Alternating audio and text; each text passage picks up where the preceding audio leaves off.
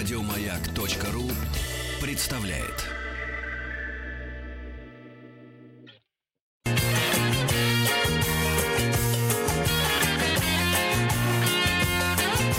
Вахтанг Махарадзе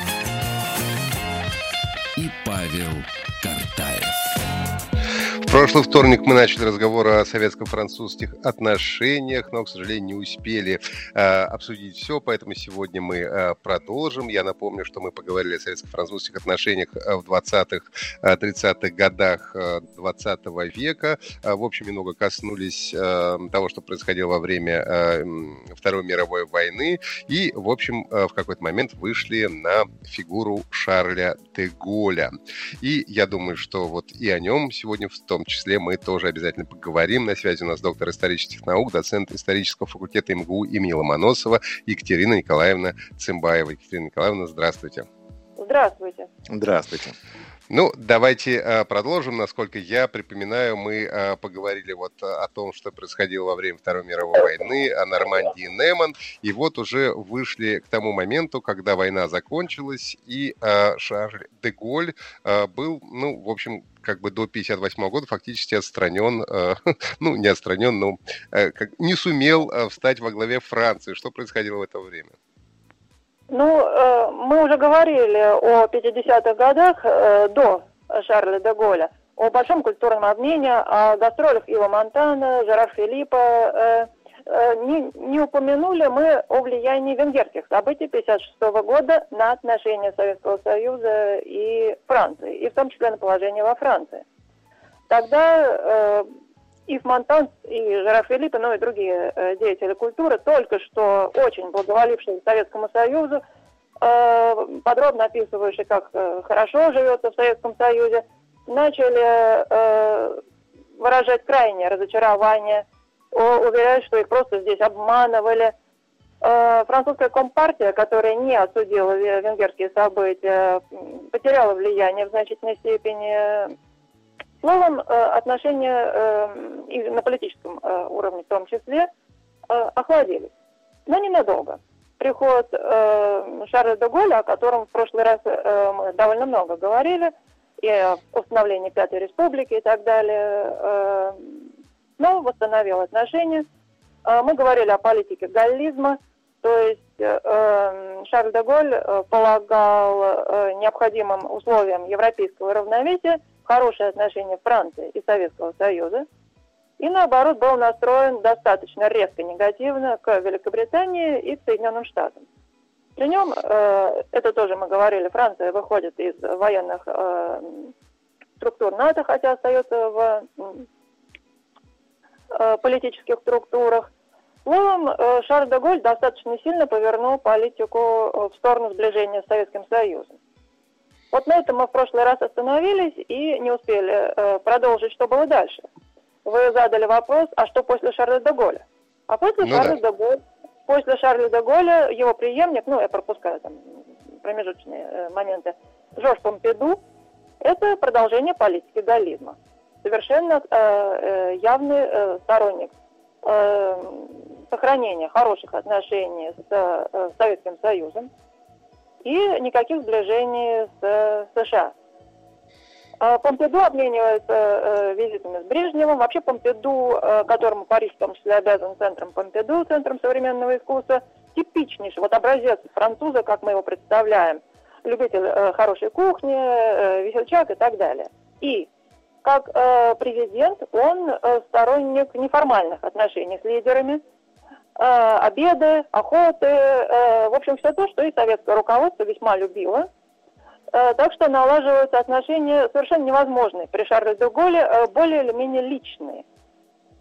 Хм. Что, конечно, способствовало вот, ну, хорошему климату, скажем так. Хотя это и не приводило ни к каким экономическим э, переменам. Они оставались не то что плохие, их просто как бы, ну, фактически. Ничего серьезного.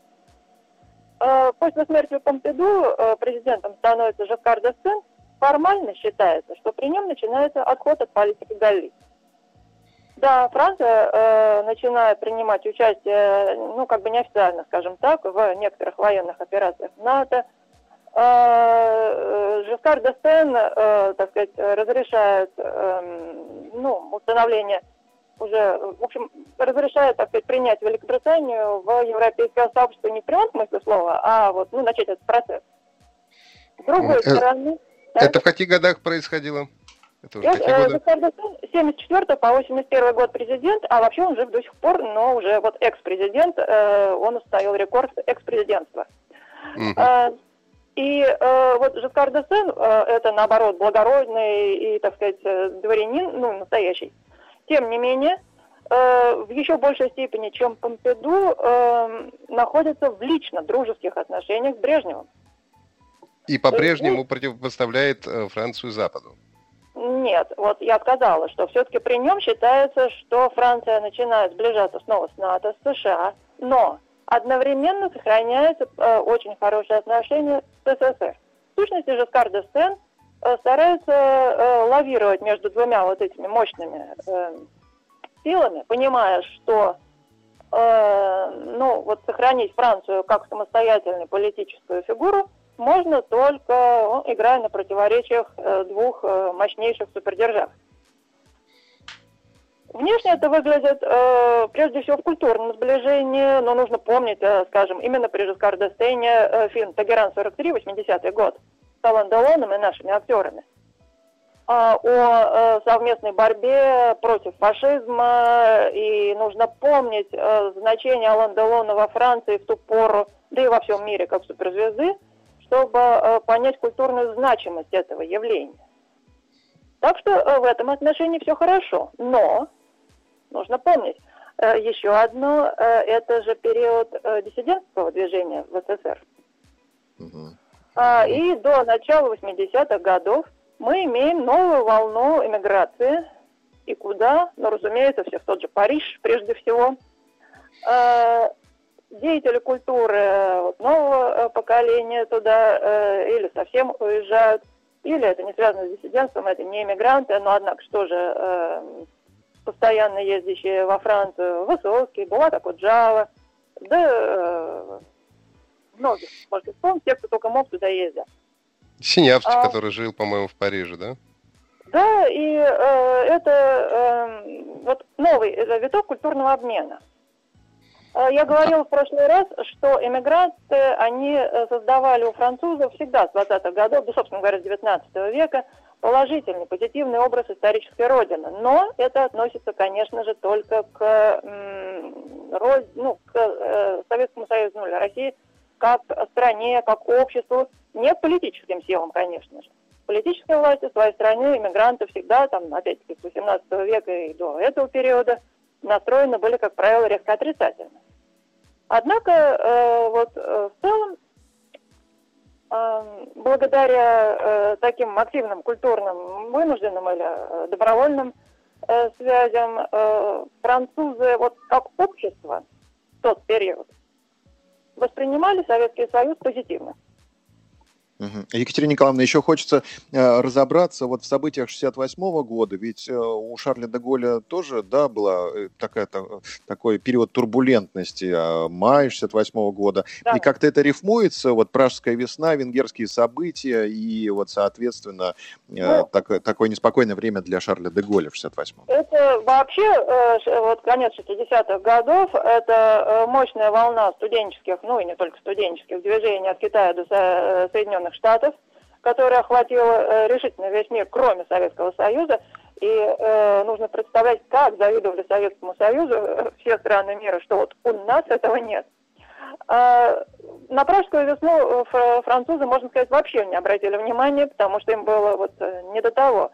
Э, студенческая революция, ну, так называемая студенческая революция в Париже, это э, действительно очень э, серьезный удар – по политике Шарля де Голля. Эм, это приводит к э, тому, что и он э, уходит с поста президента. Но, правда, это связано еще и с его болезнью, в сущности, 80 лет уже э, история он умирает. Вот насколько обратили внимание на Венгрию, настолько же, так сказать, гораздо меньше на Чехословакию. Не до того было.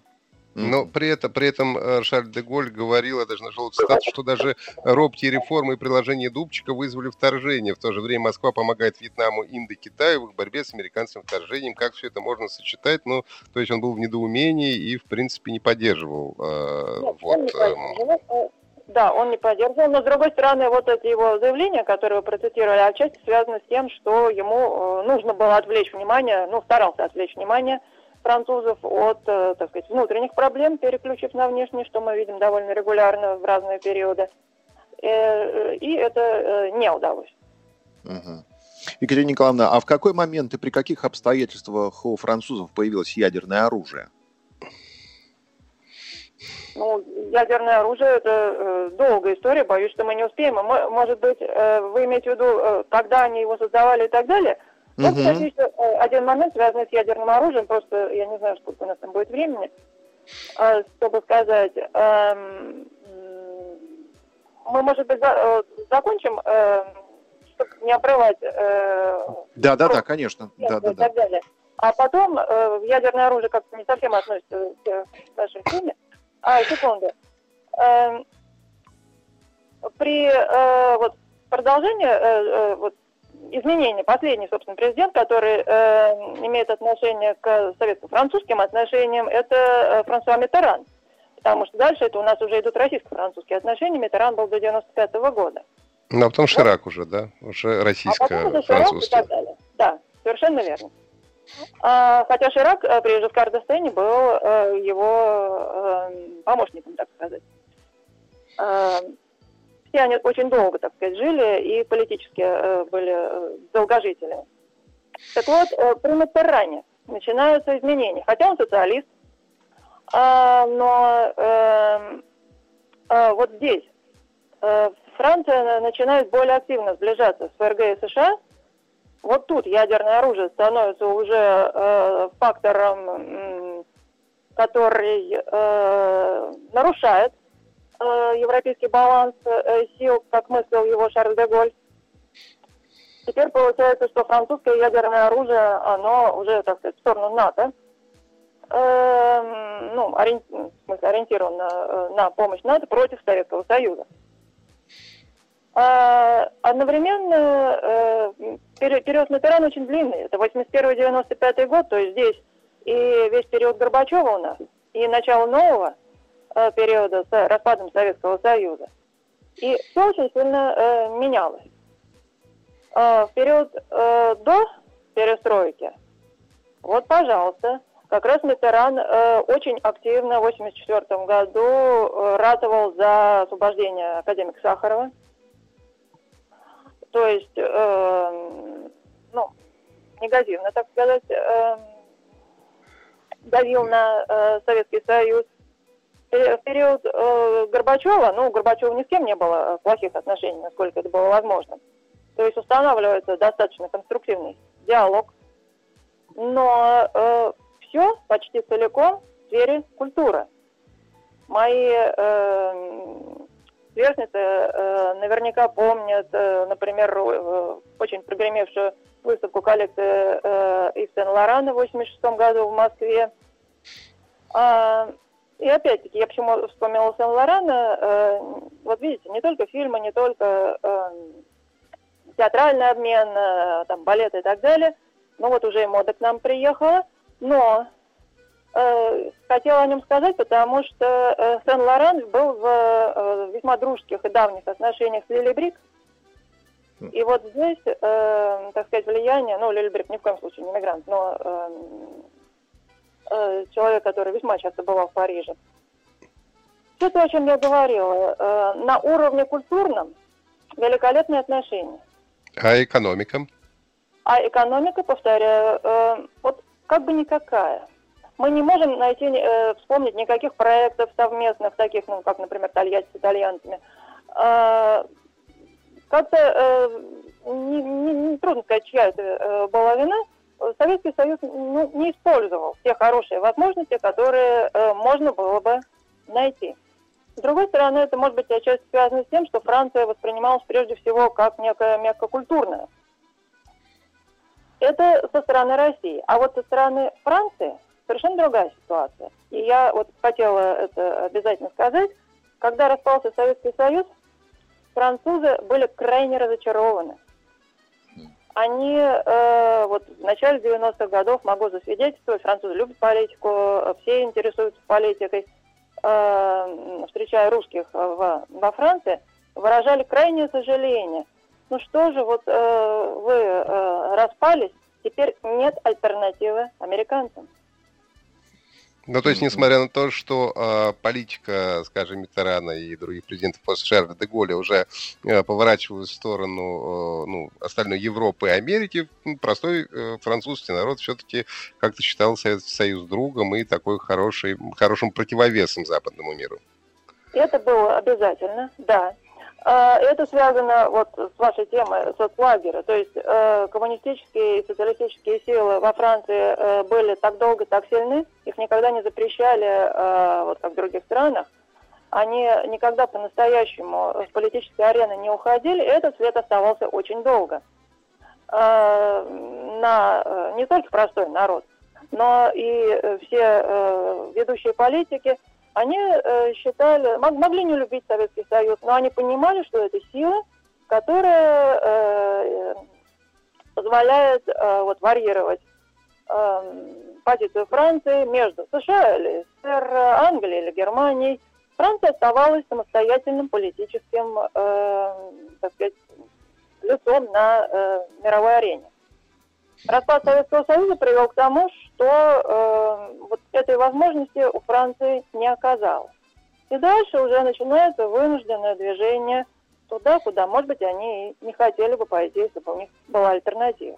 Екатерина Николаевна, а пик отношений у нас, получается, был в 82 году, когда с Владимиром Джанибековым да, первый французский космонавт э, Жан-Лу Кретьен да, а, да, да. полетел, да, в космос. Ну, а, это, а... это тоже. Это э, все-таки э, ну, не экономический, а скорее вот тоже как бы культурный такой э, очень мощный проект. Действительно, э, и очень ярко э, это прозвучало. Я бы не назвала это именно пиком отношений, потому что э, долго еще э, и 80-е были хорошие отношения. Митеран, несмотря ни на что, скажем, в 95-м году приезжал на Золотой юбилей Победы в Москву. Это последняя сущность, что он успел сделать перед уходом с поста. Э, так что, э, но тем не менее, вот то, что вы вспомнили, это тоже элемент э, вот такого, если мои опять-таки сверстники могут вспомнить, как они улыбались, эти два космонавта, какие-то были яркие такие вот, ну, не гагаринская улыбка, но все-таки. Uh-huh. Положительный образ обмена двух стран, вот, ну, хоть и в космос тоже. В общем, Франция вела себя хорошо в наших отношениях, да, по большому счету. Делаем мы вывод такой общий. Это, да, это была самая благожелательная из западных стран по отношению к Советскому Союзу во весь период, о котором мы рассказывали. Спасибо вам большое. Спасибо. Мы сегодня э, говорили, завершили цикл из двух передач о советско-французских э, отношениях. Э, на связи у нас была доктор исторических наук, доцент э, исторического факультета МГУ имени Ломоносова Екатерина Николаевна Цымбаева. Большое спасибо вам за интересный рассказ. Всего доброго. Спасибо. До свидания. Еще больше подкастов на радиомаяк.ру